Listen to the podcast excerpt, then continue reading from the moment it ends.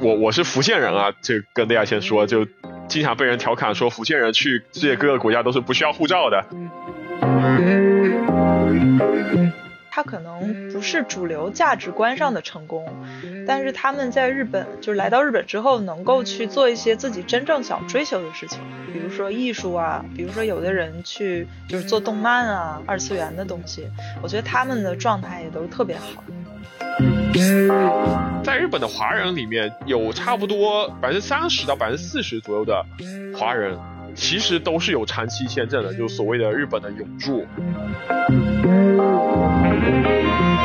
Hello， 大家好，我是苏菲。Hello， 大家好，我是秋竹。第一期播客来聊一下中国人住在日本的这些事儿，因为经常有人问我，就是中国人来到日本之后到底过得好不好？呃，或者说在呃自媒体上经常看到有些人去夸张一些特别好的，或者是夸张一些特别不好的，所以今天我们就想来详细聊一聊，就各个层级，然后大家都在做些什么事情，过着什么样的生活。我们两个其实轨迹是比较像的，都是通过留学来日本，呃，然后我记得秋主是东工大，是吧？对的，对的，我是东工大计算机毕业的。嗯、哇塞，这个风口上的行业。不敢不敢，现在是下沉行业，各种裁员已经是过了景气了。嗯，呃，然后我是东大。呃，当时学的建筑，然后我们两个都是属于留学之后按部就班的去就职，嗯、呃，然后就职之后，现在两个人都出来自己做，对，对，算是自由职业，因为我没有开公司啊。秋主的话就是像他说的做小生意，嗯、小生意，对对对，嗯。呃，我就感觉呃，最近比较风口浪尖的一个关键字吧，就是这个润，嗯，对，所以我们也有了今天第一期这样的一个话题。一个比较喜欢的这个 YouTuber 啊，然后他当时就也有聊到润的这个呃话题，然后我觉得他这个总体的总结还挺好的，就是说所谓的润润，它也分三种人，先是所谓的高端移民、投资移民，然后第二种就是。呃，跳槽或者说留学来日本，然后最后留在日本。那第三种就所谓的呃走线，我我是福建人啊，就跟大家先说，就经常被人调侃说福建人去世界各个国家都是不需要护照的，对你你懂的这个意思。我的很多客户也好呀，或者说身边的朋友也好啊，也都会问到，就是说那日本生活跟国内有什么不一样呀？或者说在日本的华人呃有没有碰到什么样的问题啊之类的？这个我觉得大家可能会比较关心一些。对，而且我们两个虽然属于第二种吧，但是我们因为在日本都待了，像秋主是近十年，然后我是十多年、嗯、其实我们在这个期间认识了很多很多的中国人，在日本这边的大家真的是过着各种各样的生活，什么样的人都有，所以可能呃今天想相对给大家一个相对比较全面一点的呃这种总结吧，或者说再多提供一点信息、嗯、供大家参考。那咱们就这个先开始咱们的第一个话题。在你的认知范围内，你见过混得最好的中国人是什么样？你要说比如说特别特别好的谁是最好，我觉得可能每个标准不太好说、嗯、我觉得比较理想是什么呢？跟大家说个小段子啊，我的朋友的朋友了，有个神人，一个女生，然后她在跟日本同事快唱卡拉 OK 的时候，她点了一首是邓丽君的这个《我只在乎你》这首歌。呃，我不知道大家了不了解啊，就其实邓丽君很多的歌都是翻唱日本的歌曲的，然后包括这个《我只在乎你》也是，它的这个日语名叫 Toki no Nagare ni Mi o Makase 这样的一首歌。然后呢，这个女生呢，她前半段就是用日语唱的，唱到后半段呢，她突然换成了中文，把后半段也唱完了，然后她就震惊了全场，你知道吧？当时所有的这个日本人就哇，好牛逼这种感觉。就我觉得。我我不知道这个女生她平时在生活中怎么样，但是她唱这首歌其实挺代表就是所谓的在日本过得比较好的咱们华人同胞她的这种感觉，就是她既能融入日本的生活，但是她又能够展现出她身体里的这种中国元素，而且这个中国元素是很让别人所尊敬的。我觉得这样的人他一般在日本就会混得比较好。哇塞，就这么一件小事让你一分析，要突然变得很深刻。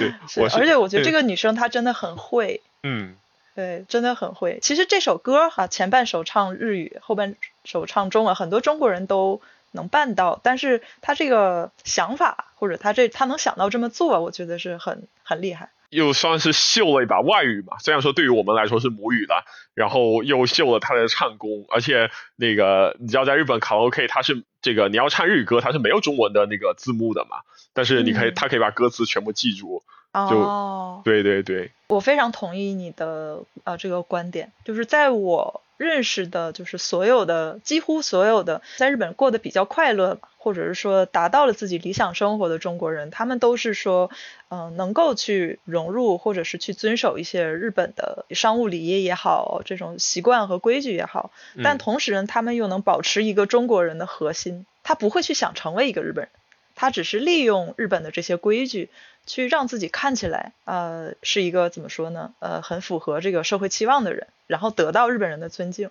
但是他其实他的内核非常的中国，对对，而且他是以此为傲的，在日本人面前、嗯、有那种所谓的比如说活在完完全全的这个中华圈里的呃中国人，也有就是呃像刚才说的唱 K 这样的例子，就是中国和日本两头都比较吃得开的，然后反过来呢也有几乎跟中国呃脱离联系了，完完全全是在日本社会的这样的人我都见过。第一类人就是呃比如像留学生之类的，对吧，一开始这个语言不是很通啊，或者说是没有什么这个融入这边的社会的这个意愿的话，那其实你完完全全靠中文其实也能也能混得下去。我不知道大家有没有来日本玩过啊，就是不管日本也好啦，或者说美国也好，都是所谓的有这个呃华人圈的这样的一个生态圈。这个生态圈呢它其实很大很大，很全面很全面。比如说你去这个东京的池袋也好啊，新大久保也好，你会发现有各种各样的所谓的华人街、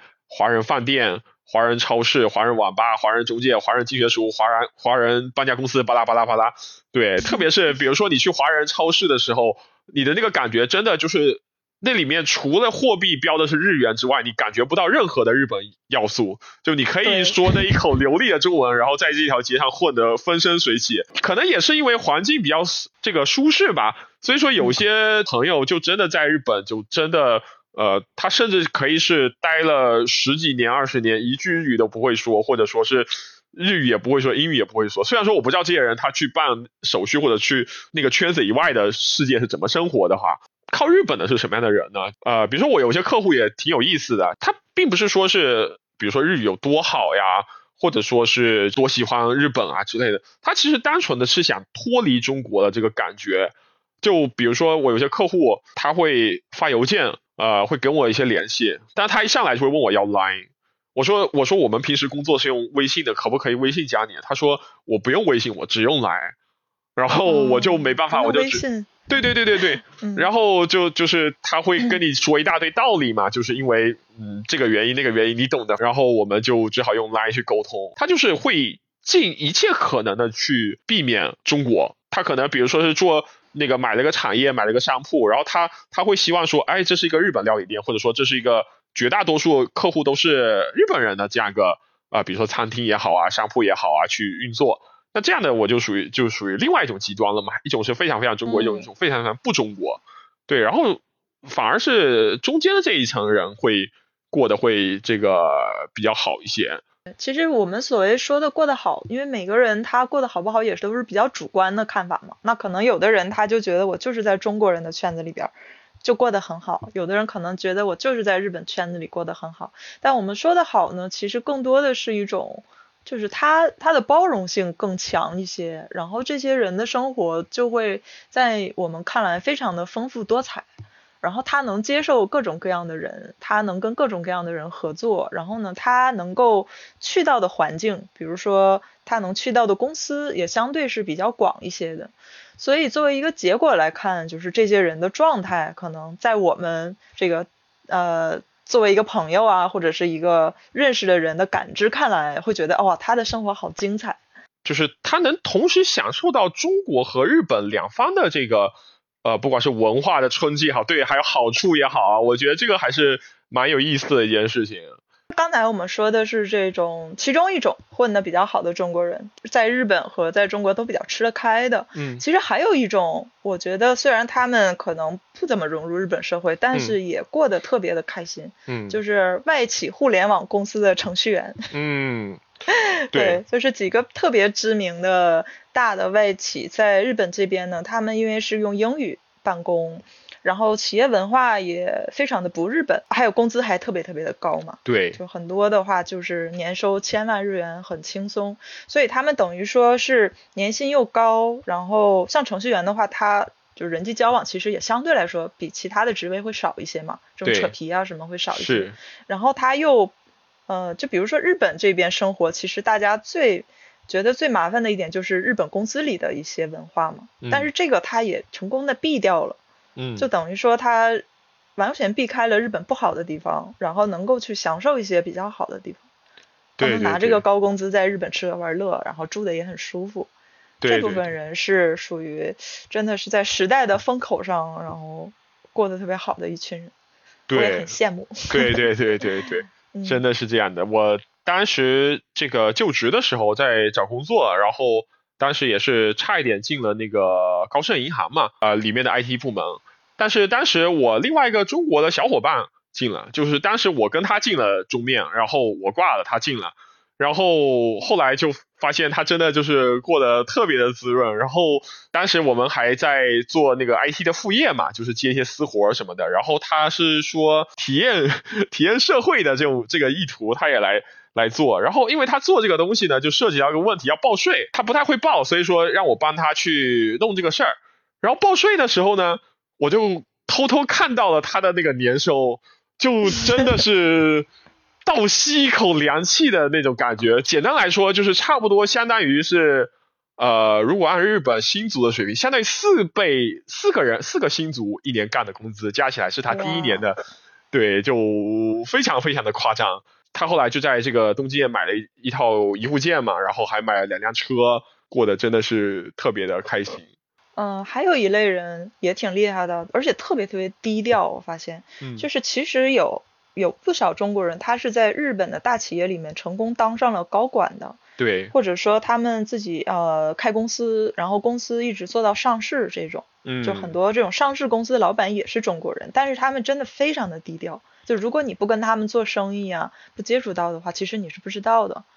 对，就这种传说型的、嗯、这种低调大佬其实是蛮多的、嗯、很多老板其实都是跑销售出身的，然后一般来说就是他们会有一个日本名字，当然不一定说他一定会规划或者什么，但是有时候为了跑销售方便嘛，然后几个日本名字对面比较容易记得住，所以很多公司是你就是翻了他们这个公司的主页根本是看不出就是这个公司其实是一家华人企业，或者说老板是一个中国人，而且很多老板他其实日语也说得很好嘛，就如果说你不仔细听的话可能都听不出什么破绽，这种的话确实呃特别特别的厉害，对对的。然后在我心目当中还有一类人，就是他可能不是主流价值观上的成功，嗯，但是他们在日本就是来到日本之后能够去做一些自己真正想追求的事情，比如说艺术啊，比如说有的人去就是做动漫啊二次元的东西，嗯，我觉得他们的状态也都是特别好。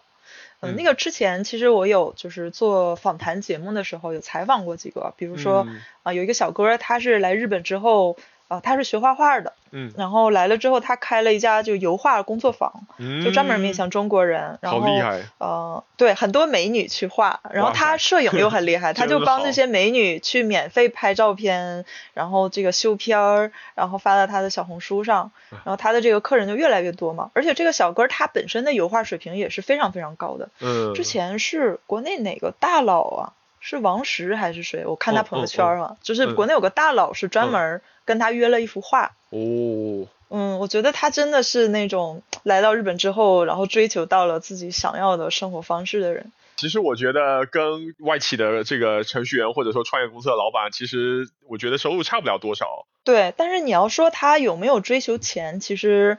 我是没有感觉到他就真的有就是计划性我要赚多少钱、嗯、把它当做一个 business 来做，钱只是结果，对，钱只是一个结果，嗯，是的，我觉得他主要还是追求他的那种生活方式吧，这个我觉得很佩服、嗯、然后我们聊完了这个混得好的，我们再聊聊这个混得差的，在你的认知范围你觉得在日本就是你见过的在日本混得最差的中国人是什么样的？比如说有什么呢，就是类似于那种投资移民或者说是经营管理迁过来的朋友，我之前有认识过一个，呃，他是什么情况呢？就是呃，所谓的润润日本嘛，前面说了，比如说有这种所谓的高端移民、投资移民，然后有这种留学跳槽的，但是不是说一定是比如说第一梯队的这种投资过来的人，他就真的就一定能在日本就是吃得很开，或者说过得很好的。呃，先跟大家简单解释一下哈，就是说呃，日本是没有典型的投资移民的，不是说你开多少钱，然后政府说我一定给你一张签证，而是你必须是有一个名义，就是比如说你在日本做了哪些呃生意，然后为你为了做生意，我给你发一张这样的签证，这个签证呢叫就叫做经营管理签。但是呃说实话，你让一个外国人一开始就语言也不通，然后日本也没有居住过的情况下，突然来日本然后发一张这样签证让你说 OK 你白手起家开始干吧，做这个企业，其实不是很现实的一件、嗯、一, 一件事，我觉得。所以到头来其实很多他们都怎么解决呢？一种方式就是说，呃，我买房子，对吧？我房子去收租，那我这个躺着赚钱，我不太需要去管这个事情，这是一种。那不是说每个人都这么有钱的，或者说不是每个人都喜欢房子的。那有些人做流水，就是比如说你来日本开一家公司之后呢，可能你一开始有些业务，但这个业务本身的收入并不是很高，但是可能如果管理局要求说你要达到一定什么样的收入水平才能给你续这个签证，那怎么办呢？他去制造一些虚假的这个这个交易，比如说我我给比如说香港的某家公司去做咨询呀、啊，然后他给我付了一些钱啊 ，OK， 这个咨询费用是我这个公司里边的这个营收，那可能我私下我又把这笔钱给退回给了这个香港这个朋友也有可能，但是我通过这个方式我就可以留在日本。但是你这么留在日本的话，这个代价一定是很高的嘛，因为你做这个账包括是这个法律风险也好呀，通道成本，就是比如说我咨询这个钱一来一去，对吧？别人既既然要配合你的话，别人肯定要收你一些钱，然后你把这个账做进公司里的话，那你肯定要交税嘛，就是我明明公司没有盈利，但是我还要交税，假装是我在盈利，对，所以就首先在经济上就做的比较痛苦。然后我认识了这个呃朋友吧，他是在日本已经待了将近五年了。然后日语真的是一句都不会说，就所谓的一句不会说，就真的是连就是こんにちは或者ありがとう就是你好谢谢都不会说的这个这个感觉。然后同时呢，他也没有想学，对，因为可能我觉得也跟年龄有关系吧，嗯、这种四十多岁、五十五十岁的话，就可能本身自己也没有这个学习的意愿，加上可能会几句英语，呃，生活上也对付得过去。然后还有点什么呢？就是他还带了个孩子过来。那个孩子其实原本在国内，呃，因为各种各样的原因吧，然后被这个同学欺负，所以就想把孩子就是带到日本来，日本这边来，然后这个是不是有更好的教育啊什么的？但是问题是，他也不会日语，他的孩子也不会日语，那不是更容易被欺负吗？对啊，你在国内已经是被欺负的一个性格了，然后你在日本你又不会不会日语，你就被欺负的更惨。小孩蛮可怜的，所以小孩后来就不登校了嘛，就是不去上学了。嗯对，然后就只好就又去找各种各样的补习班啊，就是努力，反正想把孩子给塞进去吧。来了日本五年了，长期身份也没有混到，然后生意也做得很一般，然后不断的就是所谓的叫吃老本嘛，然后孩子也感觉也不知道有什么样的未来，就这个我感觉是我认知里面就算是混得比较一般的这个中国人。嗯、不知道我这个呃结论对不对哈？就是我觉得为如果是为了润而润的话，其实有很大概率会失败。对对，我我觉得真的是这样的。就包括呃，我那个朋友其实原本在国内还算不错，就是做那种呃医疗方面的这个，其实按国内的收入水平来说，应该是已经是挺不错的。因为你想，他既然能来日本，然后能拿出这些钱来投各种各样项目，然后做各种各样流流水，他本身还是属于一个经济地位吧，至少是比较高的一个。这样的家庭，所以说呃，确实我觉得一来一回可能会会损失不少的东西。如果就是再再说深一点，就比如说这个不要为了润而润是什么意思呢？嗯、就是我我个人的观点哈，就是说、嗯、你要做一个选择，你最好是出于正面的感情，比如说我喜爱这儿的文化，嗯，或者说我想要实现什么样的梦想，而不要出于一种负面的情绪去做选择，比如说我讨厌某个地方啊，对，或者说我恨什么东西。你 说, 你 说, 你说这个完全说对了、嗯、就是我那个对我说那个朋友，就是我说的前面第一种，就是坚决不用微信的那批人。真的特别准、嗯、我总觉得很强烈的负面情绪或者说一种仇恨的情绪、嗯、其实并不能给你带来任何东西。对的对的对的，当然每个人都有讨厌的东西了，我觉得可能你如果是想润或者是想选择什么，最好是去看自己喜爱或者说自己能给自己带来正面情绪的那部分东西。我觉得如果出于这样的理由去做一个决定的话、嗯、相对来说可能你将来成功的那种动力啊或者是说可能性啊就会大一些。对，我觉得真的是这样的，就是嗯，所谓的负面情绪它可能会很激烈，然后它会他会怎么说呢，鼓励你去迈出第一步，让你一开始会有个很强的执行力，嗯，但是他没有办法去给你描绘一个未来的生活是什么样的一个感觉。嗯，对，嗯，我觉得你说这个蛮蛮蛮有道理的。嗯，润过来然后能混得比较好的人，绝大多数，我不敢说所有啊，绝大多数人应该是假如他在国内或者在世界上任何一个国家也都能过得相对比较好的人，只是可能日本给他一个更大的舞台，让他发挥的空间更大一些。其实通过润去产生那种怎么说所谓的逆袭，或者说完完全全就是把命运有一百八十度的改变，我觉得这个其实是挺不太挺不现实的一件事情。嗯，有，但是非常少。对，非常少。我还要补充一下，在我认知范围内啊，就是也有一类人来日本之后，嗯，他可能会陷入比较痛苦的境地。其实我看到比较多的是留学生里面这样的人特别多。对，这类通常是什么样呢，就是他自己其实对来日本并没有非常强的动力，基本上是父母主导，然后很多这样的孩子他可能是考大学的时候失败了、嗯、然后父母就花一笔钱让他来这边重新考学，因为我们、嗯、呃大家都知道来日本之后你重新考学它的难度，一个是相对来说没有国内高考那么激烈，再一个你呃在就职的时候重新选专业呀、啊、什么的，就是你的路会稍微宽一点吧。嗯、呃、但是呢这些呃孩子当中有一部分是挺认真的，但是还有一部分就是父母花了很多钱报了呃这个语言学校，报了辅导班，甚至是有那种一对一的，但是他一次都没有去上过，就是它本身是一个零动力的一个状态啊，真的。呃，我原来就是在东大的时候有接过一次这种、嗯嗯、就是因为好像是要考建筑嘛，然后跟我比较、嗯、呃跟我的专业是对口的，然后就有朋友说说有这么一个小孩儿、嗯，然后他要花多少多少钱，我记得这个这个钱其实不少的，几千人民币吧、嗯、大概嗯嗯 嗯, 嗯，在当时对于学生来的我来说也是一笔巨款哈。嗯，他说就是想让你一对一的这样一个辅导，我说那挺好的、嗯、就是让他来辅导，但是他、嗯后来就是我我再怎么联系他，他都是每次都是推脱，嗯，然后到最后的最后他就说这个钱也不用还我了，然后他就放弃了在日本、嗯、我就觉得非常的、嗯嗯嗯、也不能说可惜吧，就是可能他不来日本反而比较好。呃，我亲戚的朋友的孩子就是也是这样来日本嘛，然后他在国内是学这个艺术的，家里人就觉得这个孩子好像性格有点孤僻，但是可能一开始没有想太多，就觉得啊是不是搞艺术的都都这种感觉，然后可能也是父母和孩子之间缺乏一些交流吧，然后就觉得是不是那这样的话孩子是不是送到日本这样会环境会更好一些。那个孩子其实本身还对一些动漫什么还是比较感兴趣的，所以当时没有觉得有太大的问题。我我们那边是小城市嘛，身身边就是能出国的人也不多，所以说他正好就知道啊，我在当时在日本还是在读书，当时反正我就去了，就是帮忙，比如说帮忙他买一些家电呀，然后办什么手机卡呀之类的。后来反正吃了几顿饭之后就没怎么联系了嘛嘛，去考他大学去了。结果突然有一天就是他爸给我打了电话，他说他孩子好像最近状态不是很好，给他打电话也不接，发这个微信也不回，就是想让我去看看是怎么回事。那、啊、确实挺担心的。对对对、嗯、所以说我就我就赶紧去了嘛，因为他当时搬家的时候我又去帮忙，我知道他住哪儿。然后当时就是进了那个屋子，首首先就是一股味儿，然后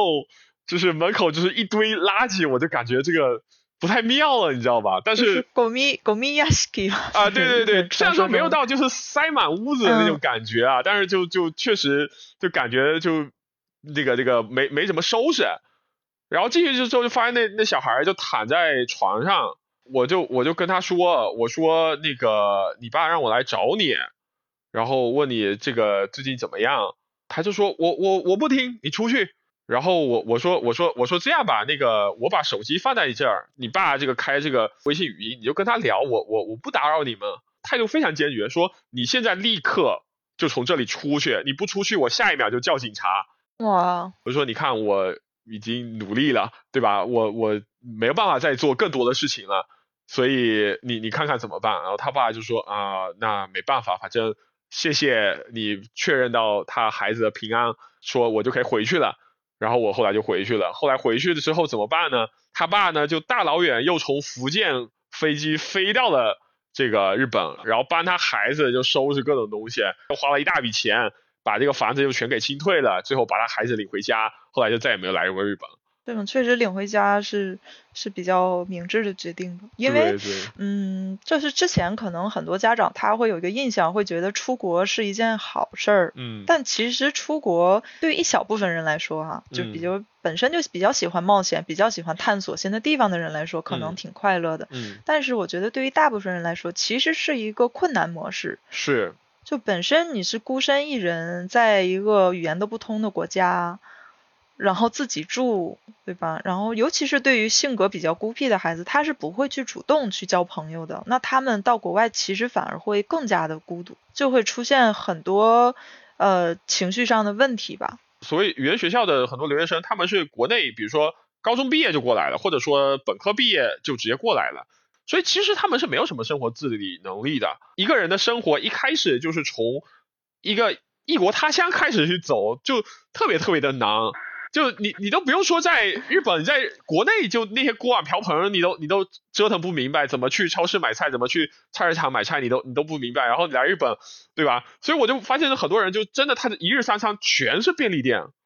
就是他可能连就是连去店里比如说居酒屋里面去点个菜的这种呃语言的沟通能力都没有，所以说就真的呃过得挺惨的。嗯，挺心疼的吧？对 对, 对，这个就涉及到我们想聊这个话题，就是内向性人格 I 人和外向性格 E 人哪个更适合来日本？其实两种说法我都有听到，就是有的人会觉得内向型人格他人际关系太紧密，他会累嘛。嗯，所以日本的话，相对来说人跟人之间的距离是一个适可而止的。这样的一个距离感、嗯、所以有很多 I 人来日本之后呢会觉得比较的舒适。嗯嗯嗯嗯，就是有一些人会觉得是不是我特别 E 人哈、嗯、尤其是我又是东北 E 人的话、嗯、我来日本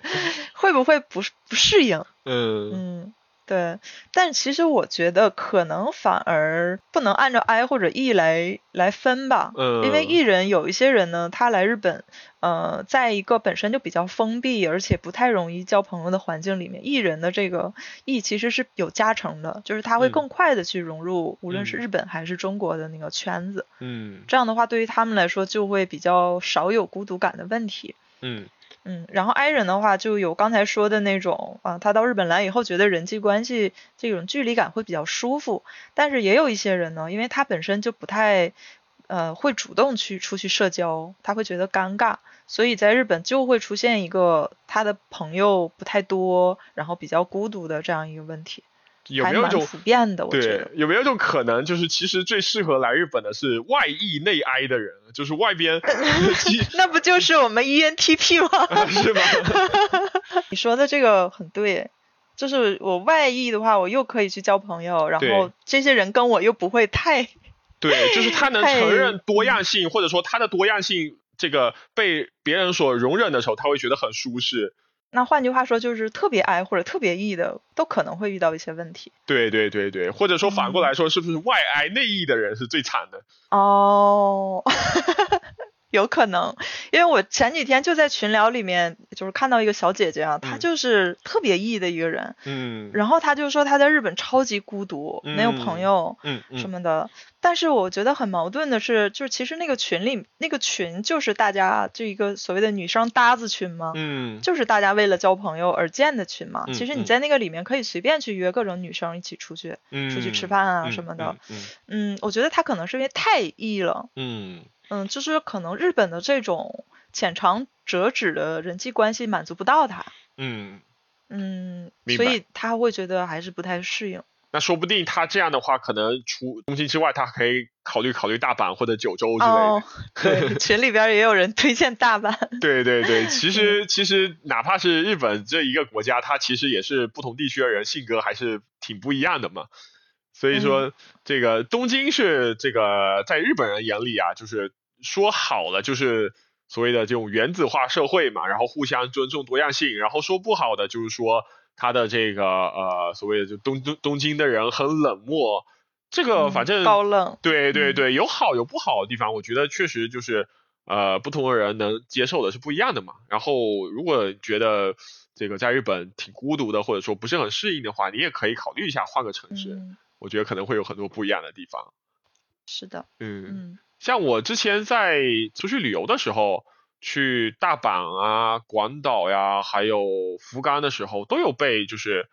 其他日本人就是也不算搭讪吧，就是我们在这儿吃饭，然后别人过来跟你一块聊天，然后聊一聊，大家就开始喝，就喝到一桌子上去了，这种感觉。哇，这很很东北哎，是吧？这在国内也是就蛮少见的了，嗯，感觉。嗯嗯，对，但是我在我在东京，我一次都没有经历过这样的事情，所以我觉得每个地方还是，嗯，对，还是蛮不一样的。有个小技巧啊，就呃也不知道是不是每个人都适用。我跟我女朋友出门的时候是，就是在日本玩的话，尽量是说日语，就我们两个之间也会说日语，不光是跟外边的人说日语。哦，对，然后因为我我我女朋友是那个混血嘛，所以她这个日语也还 OK。所以我们说日语的时候就会感觉到就是类似这种外边的人过来跟你搭讪，然后大家一起聊天的这个机会会多很多很多很多。就是两个中国人在说话的话，别人可能会觉得，呃、你是不是没有办法呃说日语，或者说他没有办法参与到你的话题，其实会失去掉一些能聊天的机会。这个福冈是这样的，它是日本唯一一个路边摊是合法的一个一座城市嘛，我们就在路边那种摊，那个日语叫乌台，在吃饭，然后我们旁边就有从熊本过来旅游的小姐姐，然后还有比如说在福冈当地开饮食店的大叔啊什么的，这个天南海北聊了很多很多事情，比如说什么那个福冈人是什么什么样的啊，然后福冈最近追星的什么事情啊，然后说最近最近东京的工作怎么样，福冈的工作怎么样，然后最后我们聊完还换了这个联系方式。但是我们这几个人就真的之前一点交集都没有，就是因为坐在那个店，然后你坐在我旁边，然后我在这边聊，别人听到你聊的话，然后别人就开始加入你的话题，然后聊到最后就是我们那整个乌台就变成了一群人，你知道吧，就是那一桌的人我们都认识，然后那个乌台只要走掉一个人，来一个新人过去，我们这一群人所有人都跟他打招呼，然后就会把别人吓一跳，就觉得哎，你们是不是都是一伙的，就是这种感觉，但其实我们都是当天才认识的。哦，你说这个我也遇到过类似的哈，就是呃，当时我跟我男朋友到东京附近的一个地方，大概车程一两个小时的一个地方去旅游，而且也是那种当天一时兴起，然后想当天去当天回来，但是呢，我们回来的时候那个车我们没有查好，大概呃三四点的时候可能就要没有了，然后我们注意到的时候已经马上这个车就要就要开了，嗯，但是当时我们离那个车站还有蛮远的距离，就基本上那个坐巴士啊什么的，巴士也没得很早，嗯，就有点赶不上，然后后来我们做了一件什么事呢，我们就在路上直接拦了一一个车，哦，是一个日本小姐姐，嗯，呃，她她开的自己家的车，嗯，然后因为我因为我男朋友他就是不太会害怕这种沟通嘛，他就去跟对方说，而且那个时候真的超级赶时间，就可能我们一共就有二十分钟，嗯，然后你沟通就要沟通五分钟，就只剩十五分钟，然后我们就要上那个车，还加买票，然后这个小姐姐当时就说她好像正好也要往那个车站那边去嘛，啊，然后就同意了，嗯，对，很巧，然后当时因为时间超级紧张，然后这个小姐姐就帮我们飙车飙到车站那块然后最后就可能就只剩两三分钟的时候吧，嗯嗯，然后我们就赶紧下车，嗯，到那个车站我们赶紧下车，然后跟他道谢，嗯，然后跟他要了一下电话号码嘛，哦，就是那个车要开之前就成功的赶上了，嗯，然后后来我还给他发那个短信嘛，就感谢他呀什么的，嗯嗯嗯，他说你们下次再来这儿的时候可以找我喝酒，嗯，厉害厉害厉害对对，就感觉有有这种经历就挺有意思的。确实，你说到这个，我想到以前那个日本，我忘了是日本电视台还是哪个电视台来着，有有做过一档子节目，就是让一个马来西亚的外国人，然后是属于那种就是日语就只能说两三句的这样一个女生，然后把她扔到北海道，然后就给她三千日元，说你就靠这个搭顺风车这件事情啊，呃，从北海道一一直坐坐到这个这个冲绳，算是一种挑战嘛，看看能不能挑战成功。对，那个也是也是蛮多蛮蛮多蛮有意思的事情的，而且很多这个日本司机真的蛮热情的，就不仅是这个开车送他那个，因为他也没地方住嘛，所以说就请他在家里面住啊，请他吃饭呀什么。然后那个马来西亚女生她在国内是一是一个那种地下歌手，然后她就唱歌，算是给他们的那个、oh. 给这些这个司机的回礼啊什么的，就有些地方拍的还蛮感人的。哇，那感觉还蛮好看的这个。对对对对对，还是能就是展现出这种温情的这一面的，我觉得是蛮好的。嗯嗯，嗯特别正能量。嗯，那我们要不要总结一下，就是在日本比较主流的几类人？这个说到这个哈，我其实手里正好有一份数据是这个、嗯、今天刚刚新鲜出炉的。在日本的华人，我们说按这个签证类型的一个统计的划分，大家可以了解一下，就是这个数据是从二零一六年，也就是差不多六年前吧，到现在。很多朋友可能会特别意外的是，在日本的华人里面有差不多 百分之三十 到 百分之四十 左右的华人其实都是有长期签证的，就是所谓的日本的永住。这么多？对对对，而且这个比例是比其他外国人都更高的。就是我前两天看的数据是，在日本的这个呃，外国人总共有三百三十万左右到这个月为止，然后其中拿到永住的是八十万左右，也就是四分之一左右。但是华人的话可以达到就是 百分之三十 甚至 百分之四十 的这样一个水平。所以其实我我们平时在日本生活，就特别是这一圈子的人啊，就是来日本留学啊，然后工作，就觉得就是那么一小撮人是永住，但其实你看全日本的话，华人非常非常多的。因为我在想，就是日本之前不是会推出那个高度人才转永住的优惠政策嘛？我在想那之后会不会永住一下子就变多了？呃，其实基本上还是一个就是很平滑的曲线的上升的感觉，因为高度人才的基数并不是很高。哦，确实看数量的话是这样。对，高度人才的话，二零一六年的时候只有一千七百多号人，然后到这个去年年底为止是一万、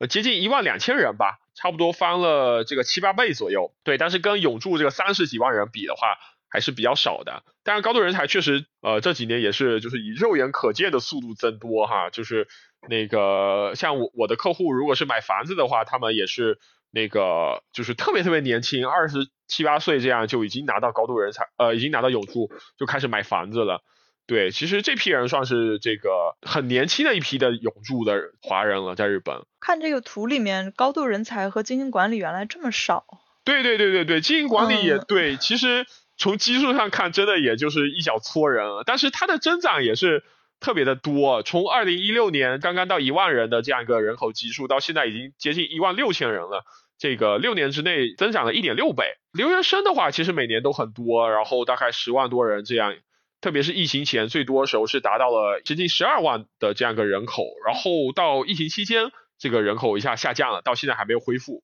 这个是它华人整体在日本有所减少的一个原因。但是从就是所有的长期签证加起来的话，其实。呃，差不多已经恢复到疫情前的水平了。我我们自己身边的感觉吧，就是又又要说到这个身边统计学了。感觉比如说像这个疫情过后的这个银呃银座呀、秋叶原呀，就感觉外国游客明显有增多，但是中国游客呃不是很多。嗯、但是对没有那么多。对，但是更长期一点的，比如说像这个呃池袋呀，或者说是新大久保呀，或者西川口啊这样的地方。就是长期居住在这边的华人呢，还是不少的。啊，现在就逐渐出现一些呃，你都想不到的一些呃生意吧，或者说服务吧。就之前比如说狼人杀店啊、剧本杀店，那国内很流行的，这边也有人在做。对对对。然后有一些手工店、手工 D I Y 店。对。然后最近出现的比较多的。有舞蹈班，就是那种专门面向女生的，然后学韩国这种女团舞的。哦，真的吗？中国人开的呀？对，纯中国人开，纯中国教学。哦。然后还有就是呃脱口秀俱乐部，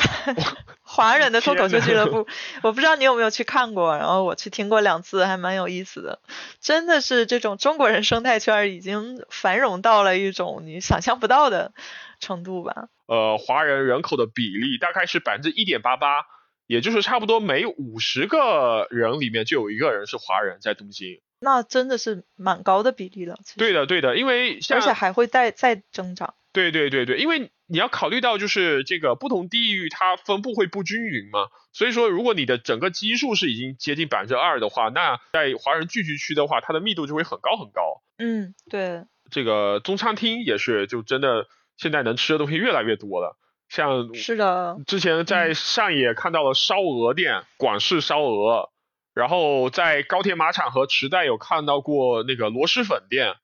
就不是那种带泡的螺蛳粉，是现给你煮的螺蛳粉，我也不知道那店主是怎么租到这个房子的、嗯、就是我之前比较喜欢吃的一家，有一家专门做 biang biang 面的店啊，是吗？那他家还开了分店，呃，一会儿一定要介绍我一下，我特别喜欢去 biang biang 啊，没问题嗯，而且最近还出现一些啊，就是类似那种网红饭店，我不知道你有没有去过哦，呃，比如它是一般会有个主题，比如说那种什么学校怀旧主题啊、嗯、之类的、哦、这种网红饭店他们共同的特点就是装修做得特别好啊，就那一套装修整体的这种概念设计，然后再加上他们会在小红书上找各种、嗯、呃，就是比较小型的 K O C 去置换、嗯、然后你就会发现会有一个时期小红书上全是去那家饭店的那个 repo 但是你实际去了其实也没那么好吃、嗯、已经这么成熟了呀、嗯、这个这个超级成熟的这个，对，因为做中国饭店其实还蛮挣钱的，我感觉、嗯、是，毕竟这个怎么说呢，话题性很强嘛，这个一传播，其实华人圈子蛮小的，或者说是人在异国他乡吧，其实这这种抱团的这个行为会更明显。真的，东京这个华人圈，大家都是抬头不见低头见。虽然说你说华人圈人很多哈，但是真的很难想象，就是比如说之前那个我有个群，大概有五百人，然后都是在上班摸鱼的各种什么程序员啊，或者说 I T 公司里的华人的员工，然后他们有个恶趣味，就是呃每天去那个小小春，就是小春是那个呃华人在日本最大的一个这个论坛网站，每天小春晚呢就扒那些那个相亲的帖子，就是什么九零九零后 I T 男，然后诚招什么婚姻伴侣之类的，然后就发到群里，然后一大堆人就各种吐槽，然后还要把这个人从头到脚点评一番。就结果我们有一天就点评完点评去，发现哎，这个人好像跟我们群里的某个人好像哎，然后那个人是默默的不敢说话，对对对，然后后来真的本人就出现了，然后我们就觉得天哪，这个世界真的太小了，哎，逗了，这群也太有意思了。但是我我在别的群里面偶尔有看到，就是截图这个小春嗯嗯论坛上的相亲贴的，嗯，而且我觉得就是小春做公众号的人他也很聪明，他会特意找一些槽点比较多的放到公众号里，然后大家就会转发。对对对对对，就真的就包括你在日本玩各种什么社交软件啊什么的，就真的一不小心就刷到熟人就。哦，对对对对，我我原来单身的时候就有这个刷过那种相亲的 A P P 嘛，嗯，然后我就发现好多都是我认识的，真的超级多，所以然后超级多，然后我就发现大家都是东京的单身女生和单身男生都是在平两条平行线上找对象，你知道吗？哦，就是他们永远不会相互看上眼儿。对对对对对，真的，我我现在非常理解为什么日本的那个相亲软件，它一定要做个就是屏蔽你所有手机联系人的那个功能。对，但是你没法屏蔽微信联系人，所以就会出现 对, 对, 对, 对, 对, 对水土不服嘛。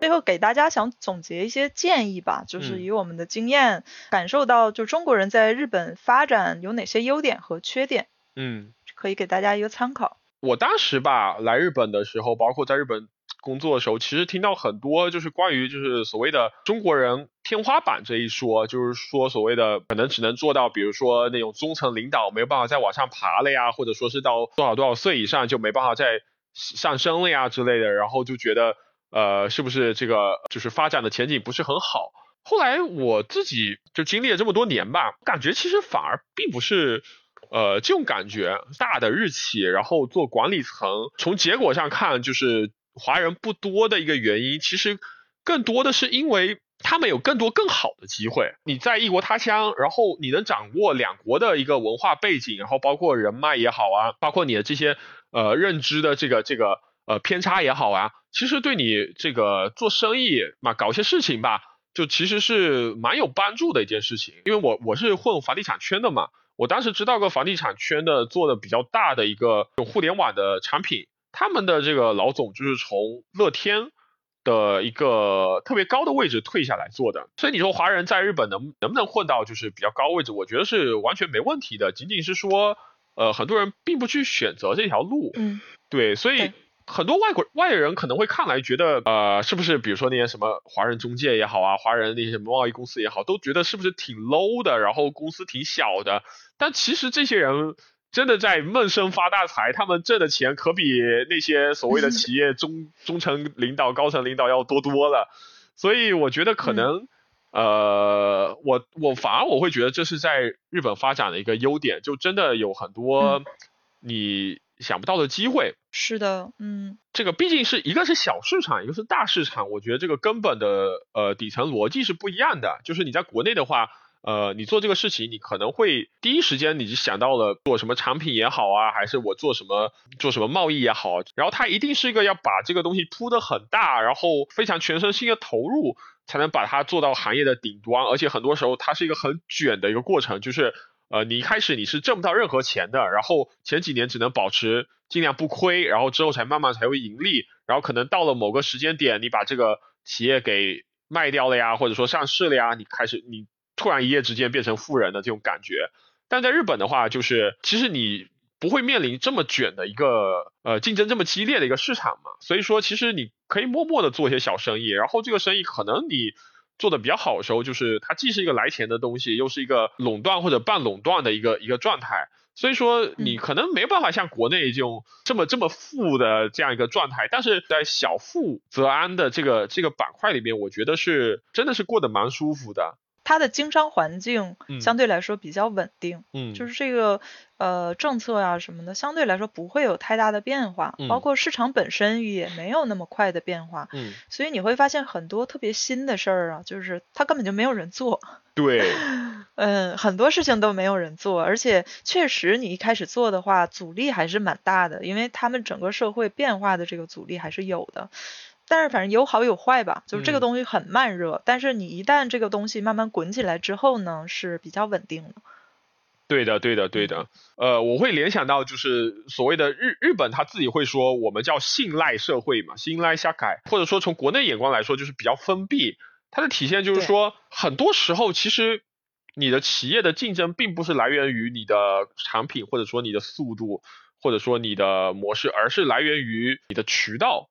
就是我谁愿意跟我去做生意，嗯，谁愿意就是跟我去合作，嗯，那这个东西是你要通过时间去慢慢一点点去积累出来的一些东西。但是反过来说，你一旦能积累到这些东西之后，它会变成一个非常非常棒的一个竞争壁垒，不需要担心说别人能够立刻来抢占你的市场，你可以慢慢悠悠的就是把这个东西给做大，然后虽然说可能只是你的一亩三分地，但是对于一般人来说也能过得比较滋润了。这个我觉得确实是中日的这个商业文化一个很大的一个差异。对，总的来说我觉得日本的话，它是一个呃，一是对打工人比较友好，嗯，因为它的这个企业是不能随便裁人的嘛，在安定性上面还是比较不错的，嗯，一个是对打工人友好，再一个就是对小生意也比较友好的一个环境吧。那我们再聊聊就是在日本发展的一些缺点吧，就是说如果这些点你特别在意的话，可能不太适合过来。那我我先说一点，就是嗯、呃，其实这个是大部分来了日本之后后悔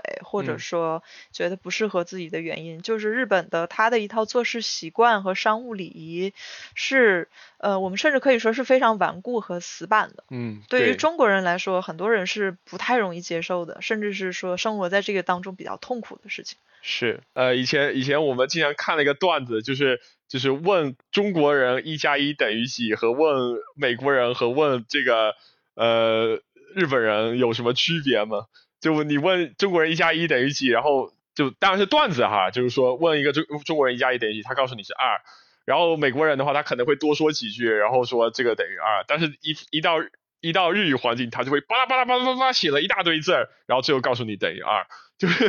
这个真的是非常非常典型的就是日式的商务礼仪。对，这个很日本。对对对，我记得当时有个特别特别有意思的事情，就是我以前在留学生宿舍，然后我算是宿舍里面就日语说的比较好的人，因为其他留学生都是英语项目过来的嘛。然后我身边有个马来西亚人，他去那个申请了日本的信用卡，没给他过，然后我就给他寄了一封信，那封信就是大概一页 A 四 纸写满了这么长，巴拉巴拉巴拉，我从头看到尾，看到看到后面，哦，我知道了，这个马来西亚人他的那个呃信用卡被拒了。然后他还问我说这里面写了什么，他说我我就告诉他说他上面写了你的信用卡被拒绝了。他说还有呢，你这边这么多字，我说没有了，其他内容你都可以不用管。他就一脸就特别无辜的表情，不知道做对对这个有什么解释。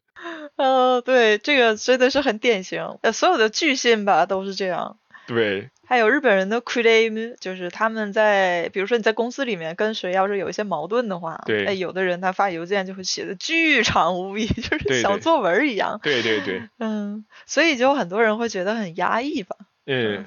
是的是的是的，日本人不太喜欢跟人进行一个正面冲突嘛，因为是所谓的这个岛国文化，嗯，大家就是所谓的抬头不见低头见，迟早可能你在江湖的其他地方会碰到这些人，碰到当时跟你吵架的人所以说跟人很少有正面冲突，这个是真的。对，是这样。以前我记得我在学校的时候跟同学一起去学校附近的那个寿司店吃饭，我那个日本同学就从他那个寿司里面吃出了一根人头发。你要想在中国这个发生这个事情的话，一定是食客会找店员，然后可能再把店长给叫出来，然后巴拉巴拉说一堆，然后这个这顿饭给你把这个单给免了，或者说赔你点钱什么的。但是我那个日本朋友他就没有，他就默默的把那个带头发那个寿司挪到一边不吃，然后把剩下的寿司吃吃完了。然后我回头我就问他说，你这样忍着好吗，对吧，咱就先不说吃了这顿饭你的权益受到了损害，你哪怕说是你为了好心你提醒店家，比如说你这食物有头发你要注意这个卫生环境，嗯，你也至少跟他说一声。他说不，我们肯定是不会就是当面跟他说，但是呢我会回头在就日本版的大众点评上面给他个一星差评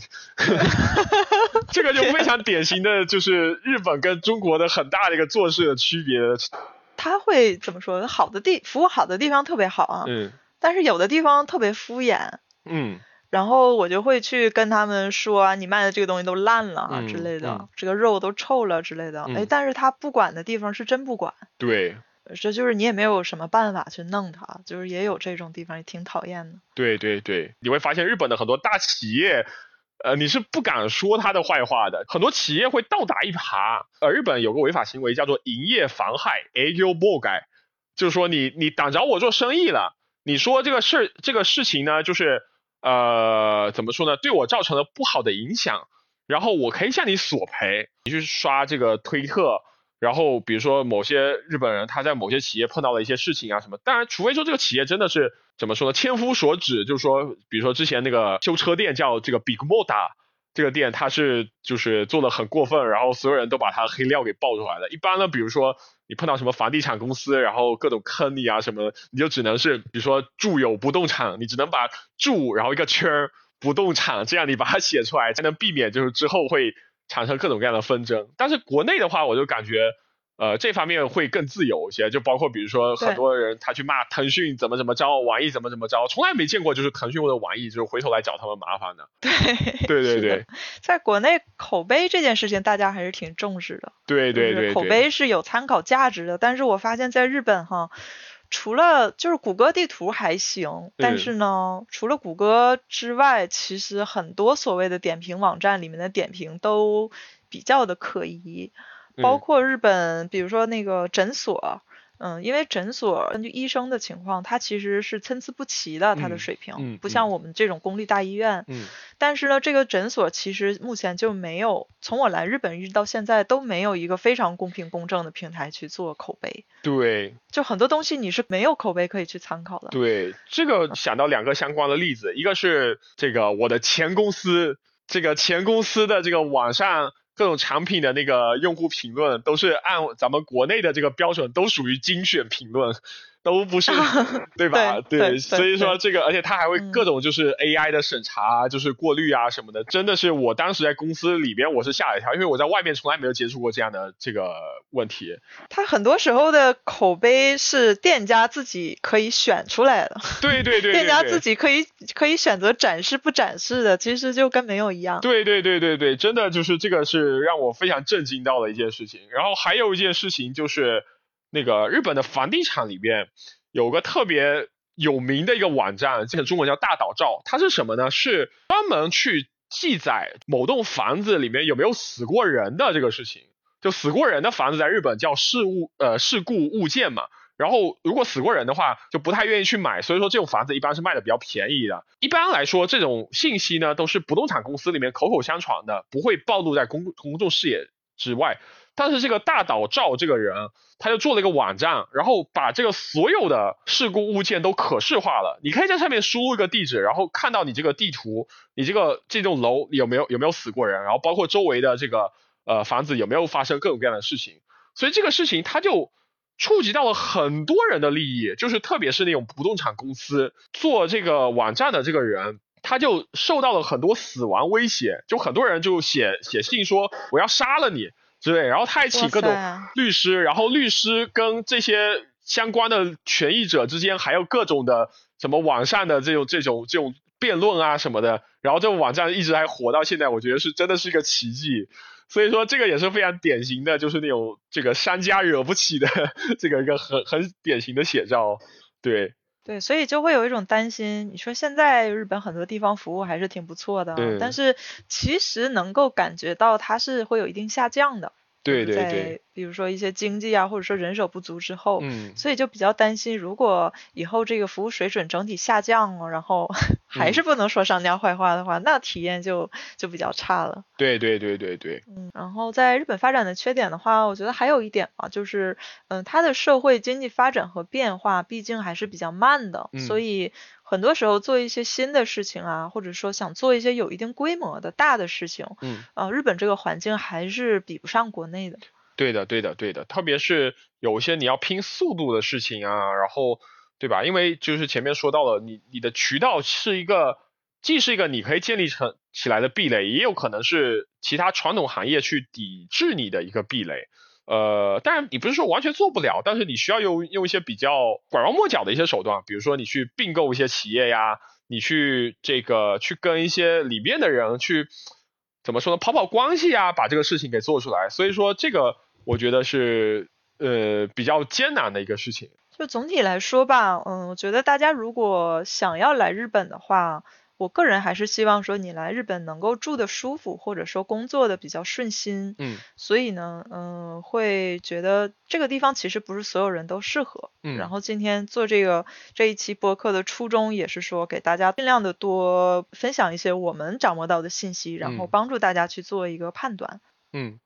嗯，然后呃，最近的话呢，其实我对东京啊、呃，尤其是东京的一个感触哈、啊，东京在将来的文化活动可能会越来越多。嗯。呃，有一个比较新的动向就是，嗯、呃，徐志远他在银座，嗯，呃，开了一家中文书店，就是单向街书店。嗯，然后同时呢，现在其实在，在呃华人的圈子里面，有着越来越多的像读书会啊这种文化活动。嗯，然后包括单向街书店，他们也会邀请很多的人去做一些文化访谈啊、呃对话呀这些，嗯，这些活动吧，嗯、展览之类的。嗯嗯嗯、所以，嗯，在我看来，东京将来可能会成为一个非常重要的华语的呃文化中心。嗯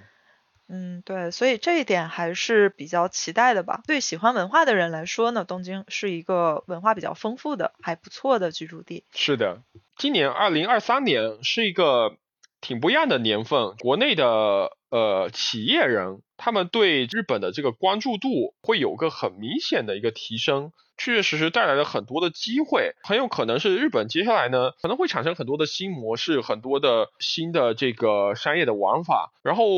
同时呢，我觉得日本这个社会的这个包容性，呃或者说对华人文化也好，华人的这种衣食住行也好，它其实也是会有一些逐渐提高这个认同度的一个过程的。很多这个女生就是中式的化妆方式，其实在日本是蛮流行的，最近是，对，就是所谓的这个纯欲风，我还记得这个词，对，纯欲风化那个妆容，这个这个在日本其实你谷歌一搜你就能搜到，就是就是这个纯欲这两个词，前段时间还上了日本那个热搜榜，这个我觉得是以前从来没见过的事情。然后还有就是你会发现在华人餐厅里面来吃饭的日本人越来越多，然后呢在这个一些超市里面你能见到的呃适合做中餐的呃食材也会越来越多。比如说我家附近的超市，呃顺便说我家是非常典型的日本人社区，几乎看不到什么中国人，对，然后在这样一个社区里面开始卖，比如说前几年是开始卖空心菜，然后开始卖这个丝瓜，然后卖猪蹄，整块的猪肝、猪肚，这些怎么说呢，正常是日本人一般不怎么吃的一些东西，开始逐渐就是进入到大众的视野，一般民众的这个行为，这个是最诚实的嘛，所以可以体现出文化交融的这个部分的，这个我觉得是呃，我挺看好日本的一个地方，对，尤其是这在日本的这十多年，会觉得就是随着中国它在它的文化或者说一些经济的体量在世界上影响越来越大，就其实华人在日本的这种影响力其实都是同步在增长，非常的明显。对的对的对的。OK， 那我们今天差不多就聊到这儿。好的。嗯，对，那之后的话呢，我们也会呃就日本的各个方面啊，包括作为中国人在日本居住的各个方面去给大家做一些分享。嗯，谢谢大家收听。拜拜，拜拜。